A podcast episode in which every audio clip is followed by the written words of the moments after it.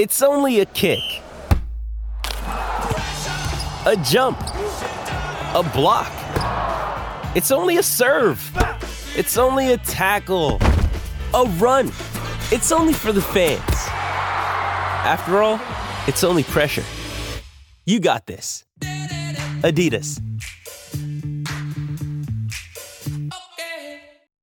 Another day is here, and you're ready for it. What to wear? Check. Breakfast, lunch, and dinner? Check. Planning for what's next and how to save for it? That's where Bank of America can help. For your financial to-dos, Bank of America has experts ready to help get you closer to your goals. Get started at one of our local financial centers or 24/7 in our mobile banking app. Find a location near you at bankofamerica.com/talktous. What would you like the power to do? Mobile banking requires downloading the app and is only available for select devices. Message and data rates may apply. Bank of America N.A., member FDIC.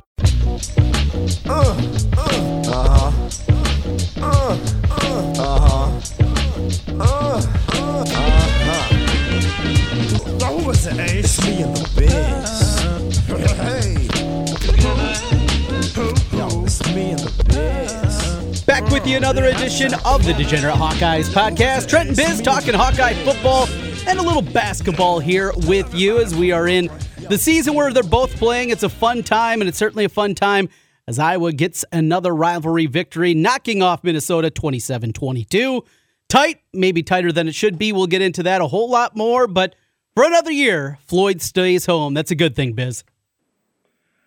Wasn't pretty, but for the second week in a row, Trent, a win is a win. We'll take them any way we can get them right now. But like you said, we'll have plenty of time to talk about what happened between the Hawks and the Gophers. Before we do that, I want to take just a question for you, Trent. Have any of the Iowa State fans that ripped you a new one earlier in the year, have they taken the time to call and apologize to you in the last week? Yeah, still waiting. From time to time, I do like to bring it up on my radio show and remind them that basically everything that I said this summer and into the season has come to fruition. But, yeah, no mea culpas yet. I'm still waiting. They know where to find me, 10 to noon each and every weekday on KXNO. I'm on the air. I'll take your phone call. And you want to say, Trent, you were right? Yeah, I don't think I'll be getting many of those phone calls. We'll see if there's another 25-page thread about me about, that Trent Conant guy, he was right. Yeah, I'm sure it's coming, Trent. Right. Let's take a moment and let's talk about those clones, Trent, because, we've talked about it in the past, and you and I said early in the year we thought that what Iowa State had done is commendable because they basically become what Iowa has been for 2 decades now, which is a good team that when things fall right could be potentially a very good or even great team. Well, things have not fallen right for them this year. And you know what they are, Trent? They're 6-4 in a bad Big 12 conference that includes losses against two teams that are 3-9 against the rest of the Big Ten. And I just wanted to point out two different things, one a tweet and one an article that I don't know if you've seen them, but I think it's important for our listeners to see these things to show just how delusional some of the Iowa State, not just fan base, but knowledgeable people continue to be. So let's start with Sage Rosenthal. Did you happen to see his tweet last week? No, I did not. He tweeted that John Haycock is the best defensive coordinator in America over the last three to four years. I did see that. Yeah, I forgot it was from Sage. Yes, I did see that one. Well, that tweet didn't age well, Trent, because they gave up 31 points and almost 400 yards in the first half to Texas Tech, a team that has no coach and has a backup freshman quarterback who just started filling in. So just a reminder to Sage and all the other wonderful Clones fans out there, there's another defensive coordinator in the state of Iowa who hasn't given up 31 points in an entire game in over 3 years. So maybe take that tweet back because the alleged greatest defense coordinator in America, that's the 31st, or that's the 11th time in those 3 years that he's given up at least 31 points. So let's pump the brakes on John Haycock being the greatest defensive coordinator in America. Is he a good coordinator? Absolutely. Is he the best in the nation? Absolutely not. So, is he the best in Iowa? Absolutely not. Absolutely not. Thank you. So part two, Trent, I don't know if you saw the wonderful Randy Peterson article.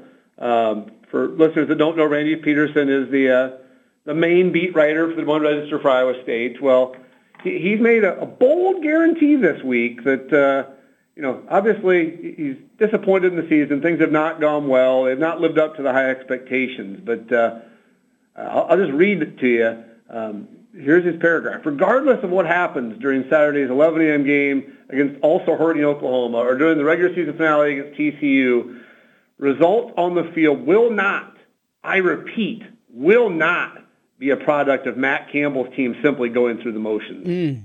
I've seen that happen. It's impossible to disguise it. Anyone close to football has seen it. But I guarantee you it won't play out with this team. So this isn't some random hot rod on the internet or some fanboy on a social media site. This is their beat writer making guarantees that Matt Campbell's team will never give up on him, Trent. So, I hope they get trounced on Saturday because that is just irresponsible writing in every possible way to make guarantees that this team won't quit on Matt Campbell because you're down 31-7 to Texas Tech. That certainly seems like a team that's on the verge of quitting to me. Well, and it's kind of dangerous to say something like that when the coach gave up on his team in a rivalry game in week 2 and threw in the towel as I was killing him in the end of the third quarter, and he puts in his backup quarterback. It's interesting that there's a lot of these going out there, and a lot of revisionist history also seems to come out here. 6-4, that's what they are. You are what your record says you are, and that gap is that you said building from being a good program to getting to that level. They were 9-3 last year. They lost by 17 to Louisiana. They had a win against an Oregon team that had lost to, Cal? During the regular season, I think Cal's only win came against Oregon. That was 4-2. That's who they beat in the Fiesta Bowl in a weird COVID year, and they were still 9-3. That's what I didn't get, the coronation that this is going to be a playoff contender. I thought it was absolutely laughable, and I'm so happy to see it play out that way. Well, and I'm not sitting here saying the same thing doesn't happen to Iowa. It does. It does, we all remember 2010. That was a year that everybody thought Iowa was going to be great. 2005, same thing. But 2010 year, we lost some close games. We lost some heartbreakers, and the year went poorly. And you know what? When we went to Minnesota at the end of the year, we did give up. We lost to a really bad Minnesota team, and I'm not sitting here saying it didn't happen. But the fact of the matter is, Iowa fans weren't making excuses at the end of that year. You know what Iowa fans were at the end of the year? Pissed off. They were pissed off that we did not meet expectations. But it baffles me that Iowa State fans continue to try to justify in some way that this year hasn't been as bad as,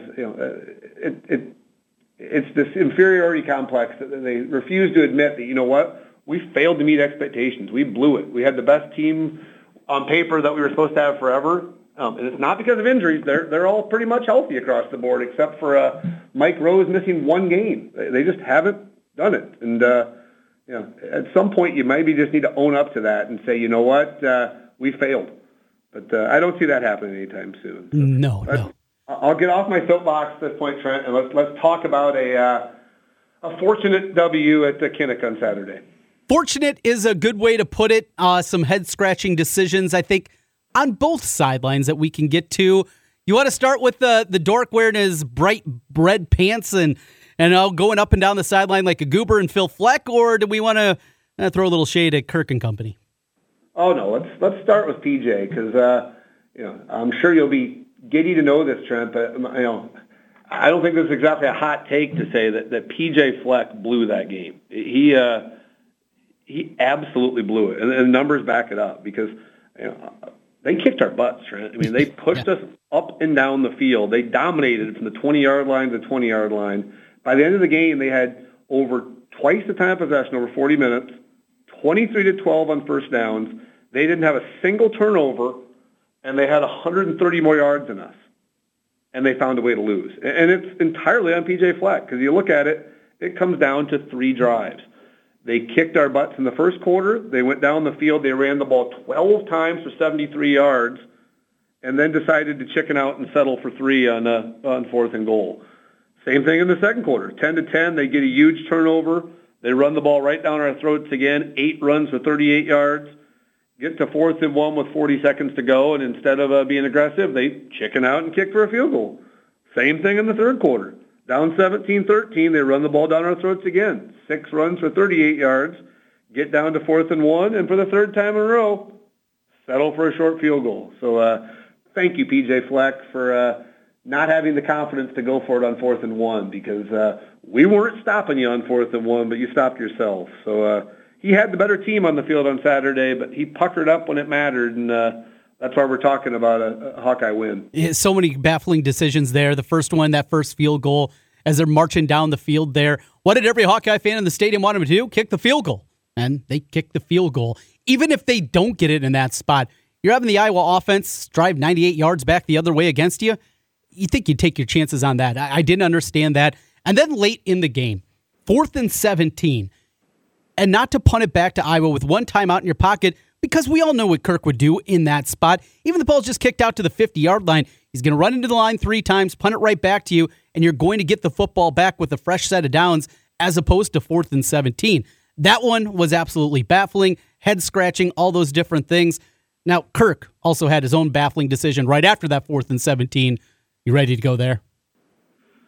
Yeah, I am. But before we go into it, I will say I thought for 58 minutes, our game plan and our aggressive play calling, I thought we called a great game. Yes. Yep. I thought we knew pretty quickly in that game we were not going to out-physical Minnesota on either side of the ball. And so we did what we needed to do. And, you know, for 58 minutes, I thought Brian Ferentz called a great game, and I thought our game plan in general was great. So before we rip on the last 2 minutes, let's give credit where credit's due, which is it was a good game plan, and our aggressive nature is what won us that game. But we almost tried to give it back at the end, that's for sure. So forced down and goal from the 3-yard line with 2 minutes and what? Or 2:10 left, I think it was, something like that. Regardless, 2 minutes and change left. And on the first down play, they go quarterback sneak, not trying to score. Second down, they do it again. They finally use the timeout. Minnesota does. Then it's 3rd and goal. You go with the stretch play. It gets blown up. You kick the field goal, 27-22. But that was frustrating, certainly in the moment. But then after the game, to hear Alex Padilla say they weren't trying to score on those first 2 plays, I understand conservative nature. I get it. But you go up 2 scores with a touchdown. You clinched the game for all intents and purposes. What? Not trying to score, as baffling of a thing as I've ever heard. Yeah, I don't have anything to add, Trent. It's just defies logic. I mean, what they were saying is they were trying to score on 3rd down once they milked them out of the timeouts and everything. So they weren't trying to score. They just weren't going to score too early, which that's the most Hawkeye comment of all time. So, you know, I wonder sometimes if we're just not good at math, because that philosophy makes sense if it was going to be a 1-score game after the score. But going up 9, that game is 100% over, because the Gophers are not going to march down and score, get an onside kick and score again. Their offense just isn't meant that way, so they're built that way. So, yeah, I don't get it. It doesn't make any sense. But like I said, let's focus on the 58 minutes, which was I thought a really, really good game plan, and I thought we really adapted our game plan to the strengths of Alex Padilla. And he certainly showed some signs of being a capable quarterback. Is he a finished product? Absolutely not. But overall, I give him a positive grade for what he did on Saturday. He came in and was pretty fearless, I thought. Really was. I like the game plan, as you said, moving the pocket around, going a lot of play action, taking those shots down the field. I saw...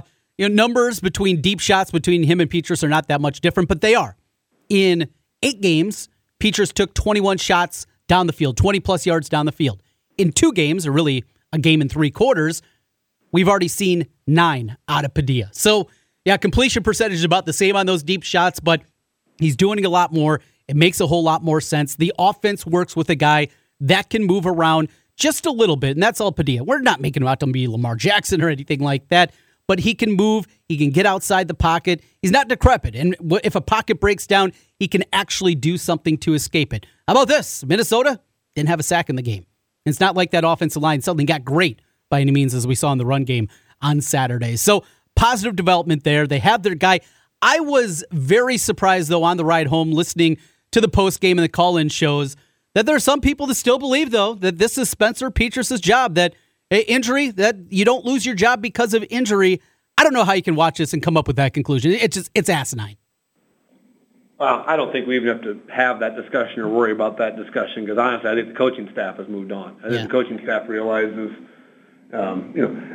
we complain about the stubbornness of this coaching staff sometimes and that they probably hold on a little too long, but they're not dumb. They saw what we saw the last 2 weeks. This is Alex Padilla's team for the end of this year. Is it an open competition at the end of the year? Maybe. But Alex Padilla will, barring injury, Alex Padilla will be playing the next 3 games.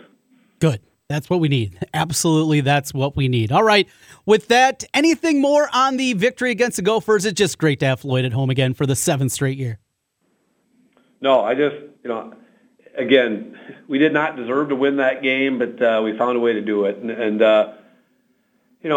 you hope that, we'll talk about this, I'm sure, a little more coming up with Illinois, but you hope that we got beat up pretty good by the Gophers. They are a physical team, and the last time that happened, was probably the Penn State game, and then the next week there was certainly some after effects of that. So, I think there's some. We'll talk about it a little more later, but there's definitely some similarities, some concerning similarities between the Purdue game and the Illinois game coming up. But before we get into that, let's talk the fun part of Illinois, which is good old Bret Bielema. Bert.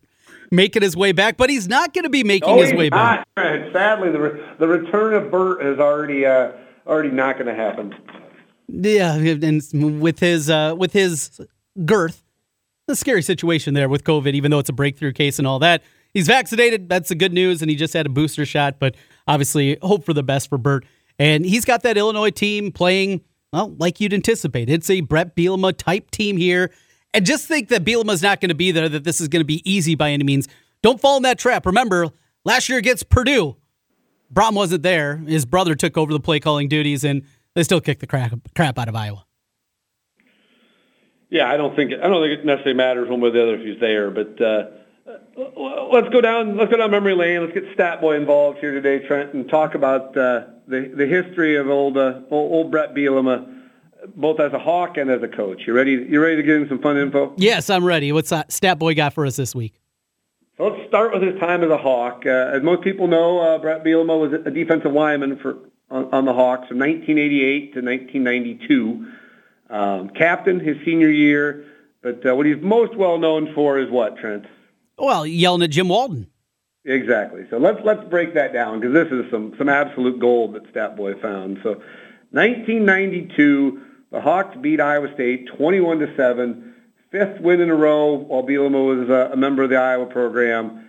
He strides out to midfield, and if you believe what other people say, not what Bielema says, but believe what other people say, shakes Walden's hands and says, "I've enjoyed kicking your ass for the last 5 years." So let's.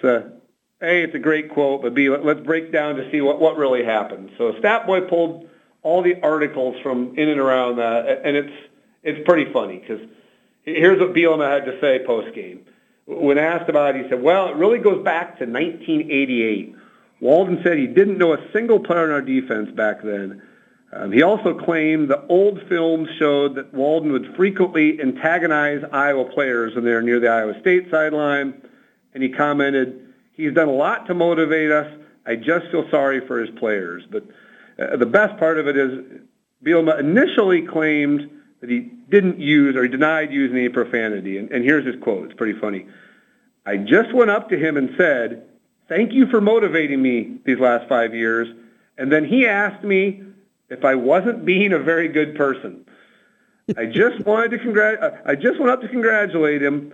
But honestly, I feel sorry for their players that they have to deal with that kind of leadership." So that was Bielema's initial comment. So he didn't hold back. So he denied using the profanity, but eventually, Trent, he came clean, admitted that there was profanity, because 2 days later, Iowa put out a pretty great press release that involved quotes from both Bielema and Hayden. So Bielema in it said, "In reflection of our post-game conversation, I regret and apologize for the use of profanity." So not really apologizing for what he said, just the fact that he swore. And then Hayden took it even kind of a step further. His press release was, "The University of Iowa coaches and players regret the the language used by Bielema following the game. Our team has a general rule: if we cannot say something good about the other teams or coaches, then we don't say anything at all. So basically, they just follow the golden rule that you learn in kindergarten. If you can't say anything nice, don't say anything at all. So that was the apology, Trent. Oh, so good. That's absolutely so good. For the actual quote, this came from media that were on the field at the exchange. This is what Bielema said to Jim Walden. "You've been a big asshole. I've enjoyed kicking your ass the last 5 years." That's the direct quote that came, at least from media members that were around the scrum as it happened that day. That comes from a Barry Trammell article, who's still writing for the Oklahoman back in 1992. Well, and to tie a bow on this issue, Trent, this is the best part. 2 weeks later, 2 weeks after, I didn't know Iowa had an athletic board, but the University of Iowa Athletic Board 2 weeks later got around to reprimanding Bielema. Do you want to know what the reprimand was? I don't know. I had to write an apology letter again? No. The reprimand was, and I quote, "It could, not will, it could result in a two-game suspension if it happens again." So apparently if he came back post-graduation and used profanity towards Walden again, it could result in a suspension. So they really brought the hammer down on him. So for those reasons, Trent, whether he's coaching Wisconsin, Illinois, wherever, you got to have a little bit of a soft spot in your heart for good old Bret Bielema. Absolutely. I remember that season vividly. It was a disappointing year. That was the year they played, of course, Miami at Kinnick early in the season, lost that one to the number one team in the country. I was there for the finale up in the Roller Dome in 1992. All Iowa had to do was beat Minnesota, a bad Minnesota team, as well happened a whole lot during that season.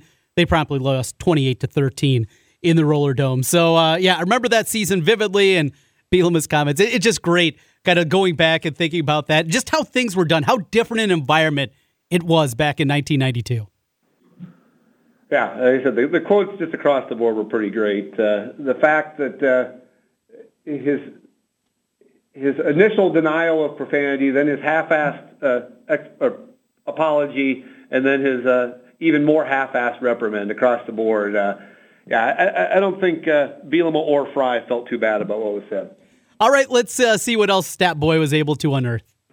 So then you get into Bielema as a coach, which not as fun as Bielema as a player, because he coached a total of 5 games against the Hawks as the Badgers coach, went 3-2 against us. 2006 and 2007, he beats us in close games. 2008, we blow him out in the Shawn Green game, 38-16. 2009, we beat them up at Camp Randall, 20-10. And then, as everybody knows, the last game it was kind of the, in some ways, the turning point of the Iowa-Wisconsin rivalry. Their 31-30 victory in Kinnick after the fake punt. So that was kind of Bret's lasting story with us, that was beating us on the fake punt, because then, for whatever ridiculous reasons, in 2011 and 2012, we did not play the Badgers. So 3-2 against us. Let's hope. Even though he's not technically the head coach on Saturday, we're talking about 3-3 5 days from now. Let's even up that record coming up this season. Bielema has got a team already that is built in the style that you'd anticipate one of his squads over there. They can run the football incredibly well, not much quarterback play. Looks like they're turning into what he did at Wisconsin for all intents and purposes. Yeah, that's obviously the goal. But my question for you, Trent, is pretty simple. Is Illinois a good team? Mm-hmm. A bad team, an emerging team. You look at their stats across the board; they're pretty crazy. So before we look at the stats, what do you think? Are they? What are we going to get from the Fighting Illini on Saturday? I think they're all the above. I think they're good. I think they're bad. I think they're average. I think they're emerging. I think they're disappointing. They're everything all in one. They're inconsistent, and that's what happens in the first year of a lot of different programs here. But you go back to that. Before the Penn State game, he calls out really the team as a whole and says we got to recruit better guys, and he specifically was talking about the offensive line. And since then, look how well that offensive line has played. So he's doing all the motivational ploys that he's done in the past. He's learned from some of the best in college football.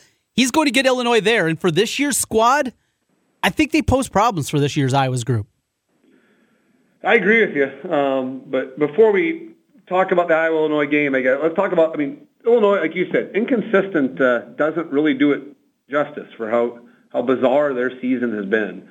The good has been really good. They ran for 357 yards against Penn State. They doubled up Minnesota in rushing yardage. They ran for 185 and held Gophers to under 100, which is amazing. And obviously they started the year beating Nebraska as well. So, you know, when they've been good, they've been really good. But the bad is unbelievable. They gave up over 500 yards to UTSA. They gave up over 560 yards to Virginia and got completely shut down by a horrific Virginia defense. They gave up 480 yards to a bad Maryland team, and they had a total of 93 yards against Wisconsin. So, and they also got shut down by Rutgers recently. So they're good luck trying to figure out Illinois. But yeah, like I said, my worry is there's a lot of similarities to that Purdue game. You got to, Iowa is a double-digit favorite at home, but you got Iowa coming off a big emotional, physical victory, and you got an opponent that's coming off a bye week, and that's not a great combination. So, don't feel great about the game, but I do feel great about the fact that we have completely owned Illinois over the last 7 years, and we seem to have their number. I looked it up. Over the last 7 years, average score, Trent, about 36-11 against Illinois. So they haven't even been competitive against us. So let's hope to make it 8 on Saturday. We will see. We'll get to our picks a little bit later. I think everybody can feel the way that I'm leaning already, though, for this one. Before we get to those picks, though, let's get into a little basketball. You were in Carver, I believe, for both games, right? Saw the 2-0 start for the Hawks.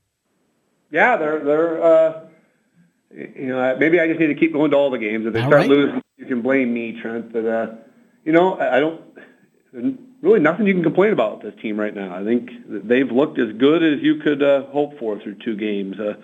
Are they going to struggle when they go up against physical teams or, teams that have lots of post-play depth? Absolutely. But they're fun to watch. And through two games, so far, so good.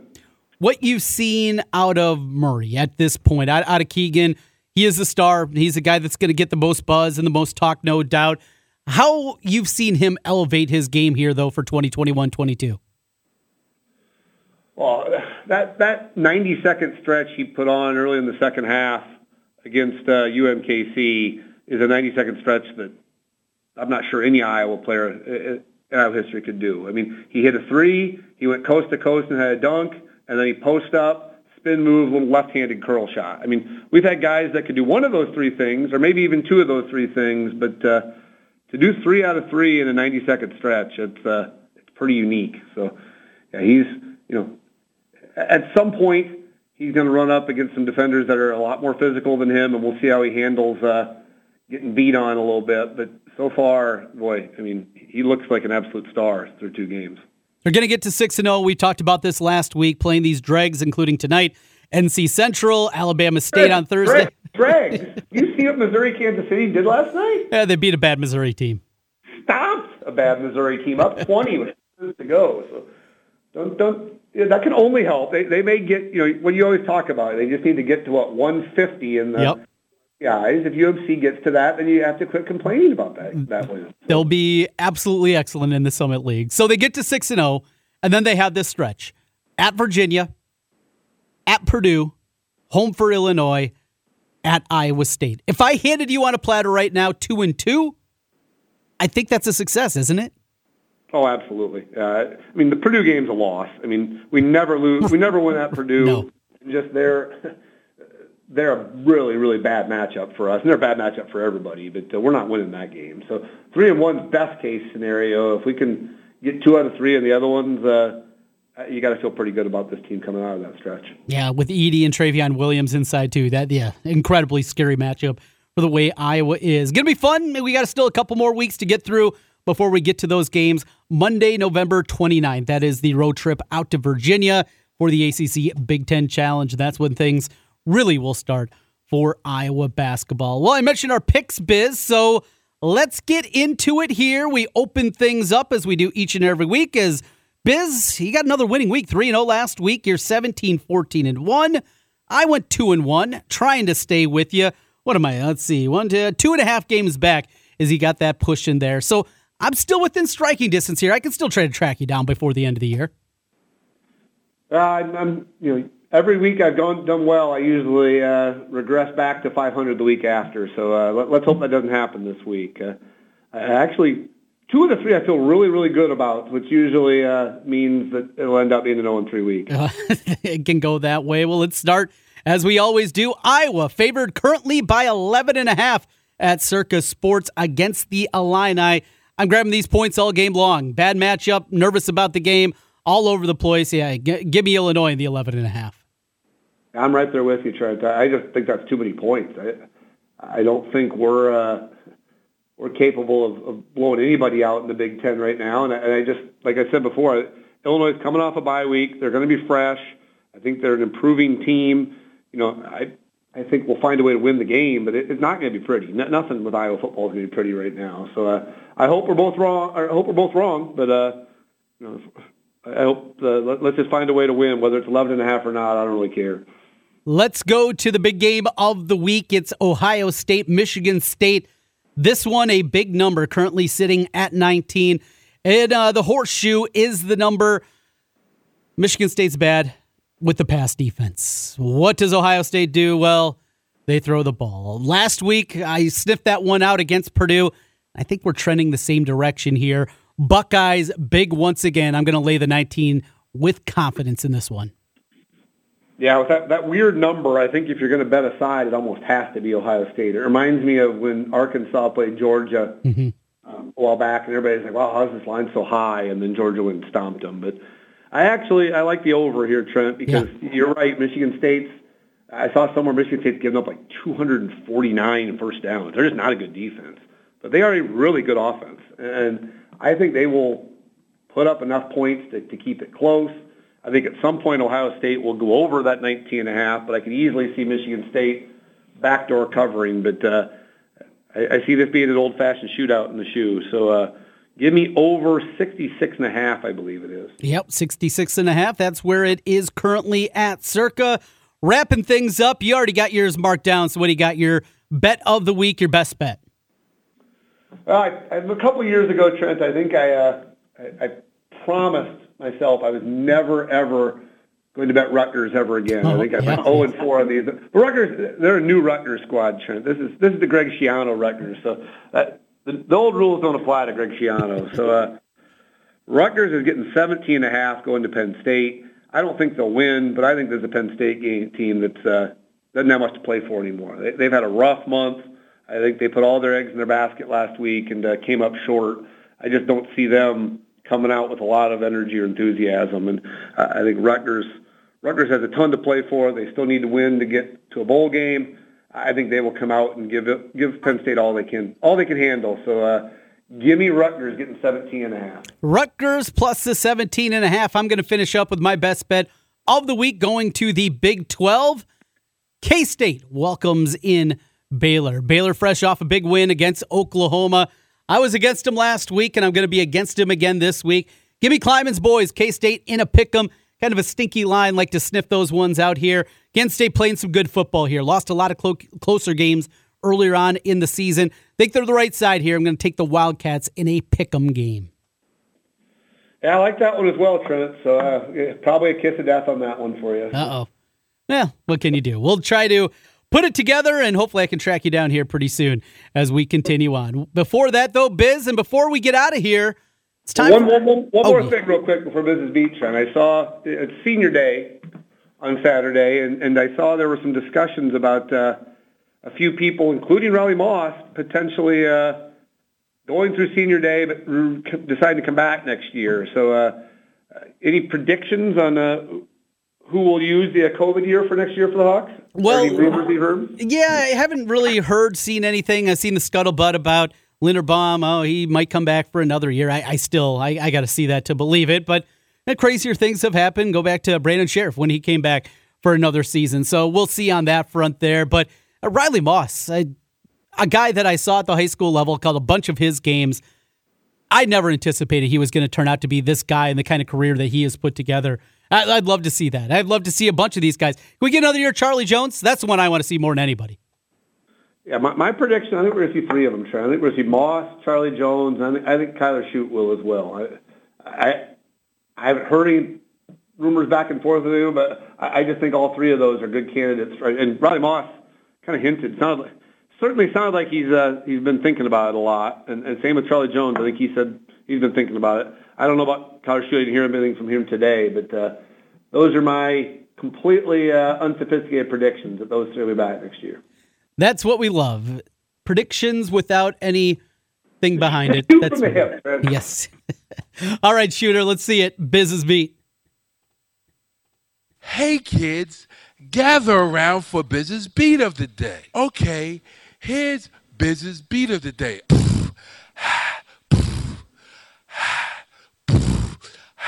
Biz's Beat of the day is kind of today's version of Man, Are We Getting Old, Trent. I saw a post this morning that the movie Home Alone was released 31 years ago today. So my kids actually watched it earlier this week, and it's a movie that 31 years later still holds up.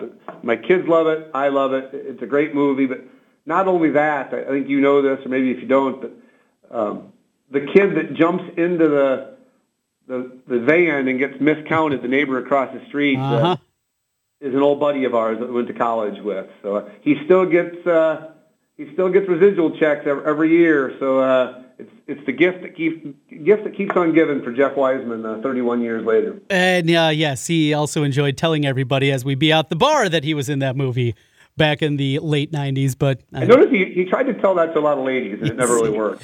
Didn't end up going the direction that he was hoping for, but yeah, fun memories, fun movie, and yeah, we did the same with the kids last year.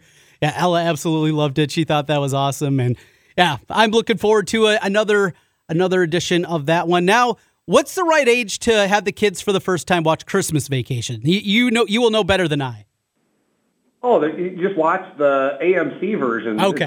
It's on AMC like 14 times in the month of December. They cleaned it up pretty nicely. The true version, you probably got to wait till they're at least 12, I'd say. But the cleaned up version, Trent, Ella's prime for that this year. I think we're going to put that one on the list. And as the great Kevin Wolf, Buzz, your girlfriend. That is still one of the old-timers in the quotes. With that, Biz, we'll do it again next week and hopefully talk about a Hawkeye victory, even if it's not pretty. At this point, W's are W's, Trent. I'm not going to complain about an 8-2 team, and I'm certainly not going to complain about a 9-2 team. So go Hawks.